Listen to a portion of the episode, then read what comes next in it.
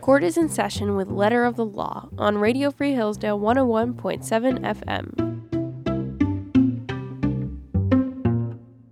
Hello, my name is Megan Pidcock, and this is Letter of the Law on Radio Free Hillsdale 101.7 FM, where I tell you all about weird or wacky laws that are still on the books today.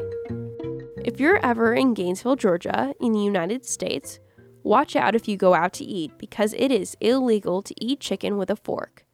According to a law passed in 1961, eating fried chicken with anything other than your hands is a crime. The law was passed as a publicity stunt to put Gainesville on the map as the poultry capital of the world.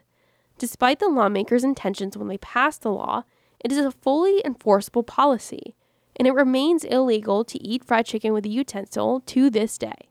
In fact, in 2009, police arrested a 91 year old woman for eating chicken the wrong way.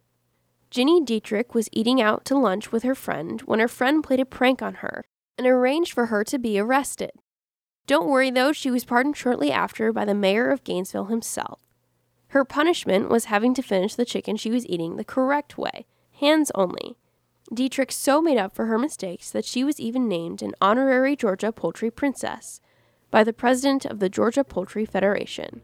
However, don't let this happy ending let you run afoul of this Georgia law.